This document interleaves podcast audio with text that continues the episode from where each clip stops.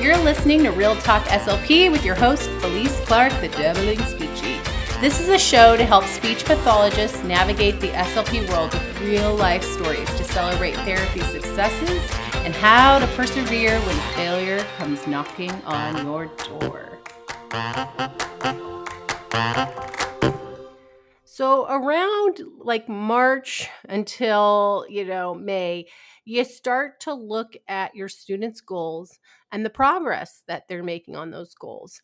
And you may have come to the realization that some of the students on your caseload are not making the progress that you want them to be making by this time of the year. And you may have even started working with them one on one, and you are still hitting roadblocks with with your students making progress with their communication. Some of your students who have several goals or a lot of different communication areas that you're wanting to target you know that's hard to to cover all those goals when you're only seeing a student twice a week for therapy for 25 to 30 minutes. And then it takes a lot. Like you could be, you're like sweating. You're like, I got 10 opportunities in today.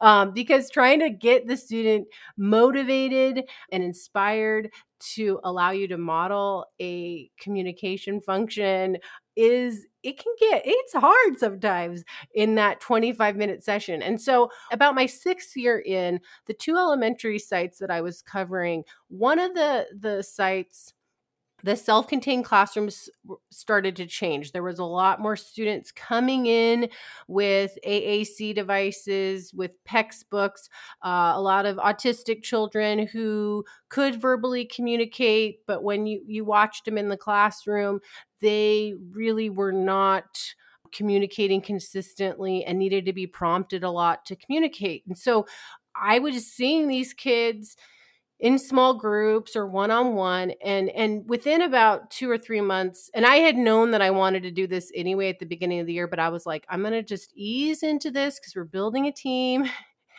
I knew that I wanted to be doing more collaborative s- services with my students because I wasn't having fun in therapy. I felt like I was overwhelmed with how to get communication going. And then I was frustrated when we weren't seeing a lot of carryover or even a lot of um, interaction because I knew some of my kids needed to be have someone modeling and increasing the opportunities for them to see some of the words or see it on their AAC device that I couldn't provide. I couldn't provide that solely. Um, and so I knew that the the team, the people who see the student all day, every day, they needed to be involved in this and i i struggled with getting buy-in with certain staff and i know that one of there was a lot of reasons why there was some buy-in but one of the reasons um, is the one that i'm going to be talking about today and we'll be talking and i'll share some ways that we can um, change that right? Uh, but yes teacher buy-in is one of those things that you it's the glue to the collaborative services and yet it can be so difficult because every team that you work with is different.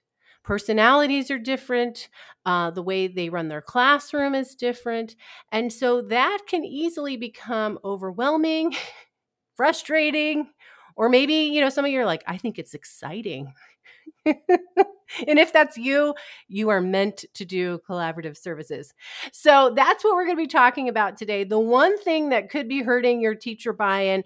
And before we jump into that discussion, I wanted to tell you about the speech retreat. Yes, the speech retreat is coming again July 16th. It is a virtual professional development event that is designed for school-based SLPs, for SLPAs, and it, you know it totally is applicable for private practice SLPs too. But we really try to pack the day with um, different speakers so that you get a variety of information on topics that you could be facing you know in the school setting because we have to wear many hats we have to know a lot of things and and so we wanted to design a professional development that gives you practical therapy ideas you can use monday morning and and we want to keep you inspired as well because we know how hard the job is.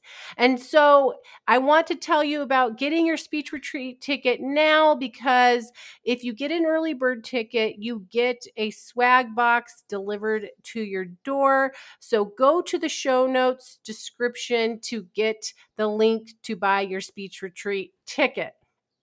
And one of the reasons I am talking about the speech retreat on this episode is because my topic is going to be all about how to help you with working with your IEP team to implement collaborative services. And so, if you are struggling with where to start, or you don't even know how to approach your staff with the even the concept of doing collaborative services, you're going to want to come to my you want to listen to my session my session because i'm going to give you practical tips for for getting it done getting things set up so that you can have a efficient uh, productive year helping your students communicate all day every day. All right. So let's get back to this discussion about the one thing that could be hurting your teacher buy-in. All right. So you know a couple of weeks ago, I had put in my stories, I'd asked um, some SLPs because I was talking about implementing a coaching model, and I wanted to know what are SLPs facing right now? Are they is is are, do they have teacher buy-in or do they not? And so I put up a poll question, and I just asked like, what you know, are, do you have teacher buy-in for a coaching model and I put one of the answers as no, and I don't know what else to do. And then yes, my I have buy-in and we have a wonderful team. I put something like that. And so I started to ask some of the SLPs who said, Yes, I have buy in from my team. And I asked them, you know, what did you do to foster um, that teacher relationship buy in for collaborative services? Because I wanted to see if there were any cons- you know if there was anything in common with what i have experienced over the years. And so one slp in particular she just said that she in order to build buy-in she had come from the high school and she was working in early intervention like preschool setting she had said that there was a lot of turnover of slps prior. And so what she did first was just being open and available for questions and then she also approached the staff and and explained why she was uh, wanting to come into the classroom why was it evidence based and you know why you know the reasons why she wanted to come in. It wasn't just to come in and nitpick all their teaching or make them you know be critical of how they were in the classroom. It was because by implementing a coaching model or a co teaching model, it's going to help the staff learn the strategies for how to work on communication goals in the classroom, right? And so, what I liked what this SLP did was she offered a trial period like, hey, can I do this for six weeks and we can see what's going to happen, right? And she said that the team was sold in two weeks. They were sold in two weeks, but she had a big caveat statement for why she felt like they were sold in two weeks. And she said, I was and am consistent. If I'm absent, I send anything required for the week, including the book. I provided AAC support for the activities. Now, she said there is a lot of work that goes into planning, but the improvement we've seen in kids in, is huge. And she says, I think the biggest reason is consistency. Once we falter on providing that, teachers start feeling like they can't trust us. And, you know, you may be hearing that and going, well, Felice, I've got 20 assessments due in, a, in three weeks. And so I had to cancel that therapy session. Or I told them at the IEP meeting how to work on vocabulary and they're not doing it. And really, what it comes down to is that these teachers are just as overwhelmed as us. They are being told to do a lot of things. They have too many things on their plate. And, you know, administration's telling them to do all, you know, just as much as us, right? I think the hard part is that teachers and staff often don't know what we do either and they have no idea how hard our job is or the the amount of uh, work that we do behind the scenes. They see us walk down the hall to go make a photocopy and they think you know we're we're shopping online. Um, i remember one time i went to go pick up a student and the teacher literally said hey do you think you could go do a Starbucks run for all of us? And I said, well, I have therapy right now. And she goes, well, yeah, like in a little bit. And I said, I have therapy all day. And are we supposed to be like, are we supposed to be leaving campus? Um, you know, and it was like, wow, some of these teachers must really think we've got the fluffy end of the deal. And so we have, you know, it's really hard is my point. It's really hard to be consistent when some of you out there have a gigantic workload right now and it's really hard to get that momentum going when you already feel like you're working 150% and you're going i don't think i could be any more consistent because i can barely get the things i need to get done. And i remember that um, when i really first started doing like wanting to work on collaborative services like i said at the beginning that there was a lot of roadblocks. One of the roadblocks was me being consistent because i was fluctuating with a caseload of 75 dipping into 80 sometimes.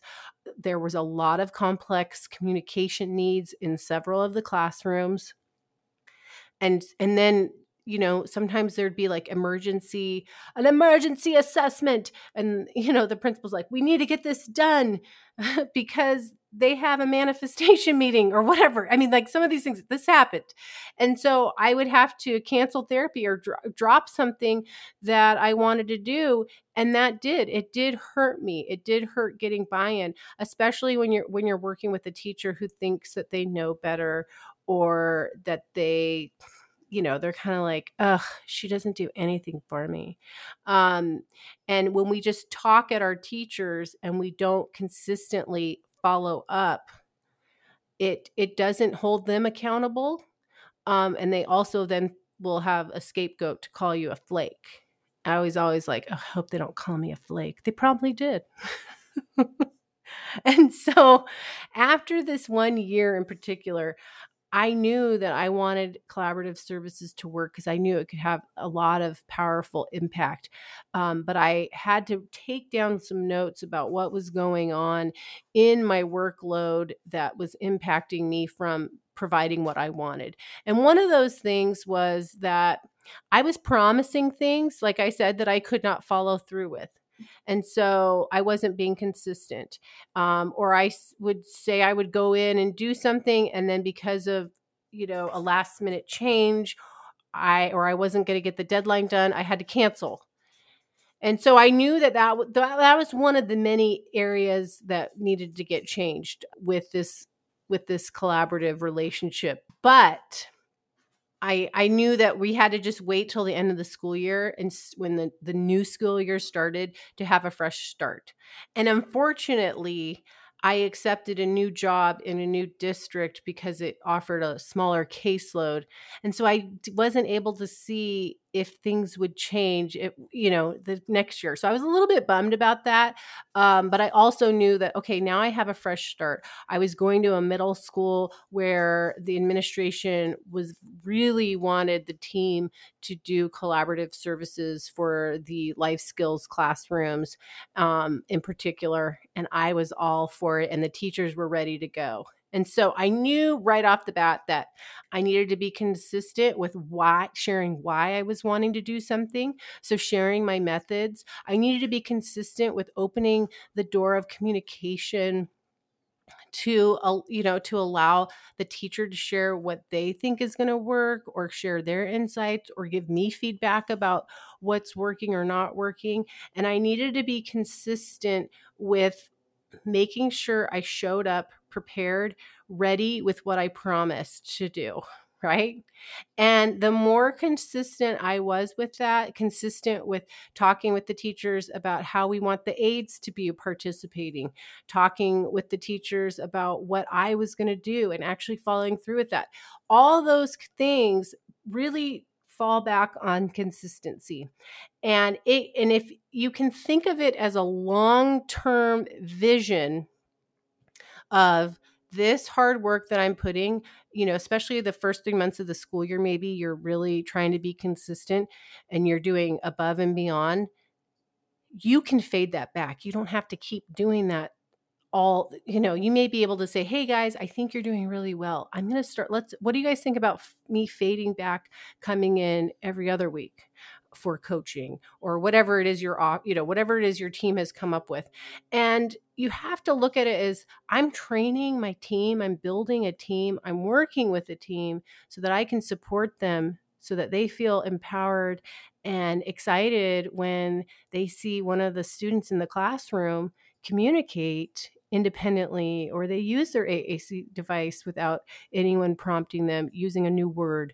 Um, that's exciting, right? That's exciting for everyone. But it's all, you know, we forget that it's exciting for them. And before we wrap this episode up, I also wanted to share a couple of other insights that I got from other SLPs that shared why they had staff buy in. Um, there were several SLPs that said, you know, this the SLP before me set the groundwork and really built the relationship up and so the whole team is was was ready to work with me when I took over that position. And so they were like I didn't have to do that much to get the teacher buy-in. And I know that over the years, you know, when I've gone part-time, I, there were times where I had to cover two sites still when I was working 2 days a week. I still had to cover two different sites and you know, and then teachers would leave. It was hard sometimes to go, oh, I guess I have to build this relationship up again hope it's worth the effort um here i go again you know i'm like the hamster on a hamster wheel. Um if you think of it going you know what? This is not frivolous work. This is not work that's going to go unnoticed or un you know that it's not going to be effective or helpful. Because if you can if you can imagine the work that you put in and then pass it off to another slp to continue you've made a big impact right? You've you've saved that slp hours and hours of work so that she or he can get right into the trenches and start making progress with the students right? And so if we can kind of shift our mindset like these that collaborative services, a teacher buy in, is a long term game. It's something that we have to approach gently, compassionately, and slowly, but also consistently and intentionally. Um, that's too many words right there. I'm verbally vomiting too many adjectives. Um, but yes, if we can look at it that way, that it's a long term goal, that we can't just go into an IEP meeting and tell everybody, here's what they need to do, and then think it's going to happen. And that we have to actually dig a little deeper. You're going to see progress. You're going to take small, actionable steps each week. And one day, six months from now, you're going to wake up and go into a classroom and see it be completely transformed. But it takes time. It takes time and it takes consistency. And so if you are like, this was really, really helpful, Felice, but I still have some more questions, you can always email me or send me a DM on Instagram at the Dabbling Speechie because I would love to answer more of your questions or have this in a podcast. Um, or if you are doing something that you are really excited about, let me know because I would love to have you come on the Real Talk SLP podcast and share what you are doing in the trenches with collaborative services because it will inspire other SLPs to see what they can do for their students. So just remember, everyone, be the SLP that every kid wants to see. Stay inspired, and I will talk with you next week. Uh.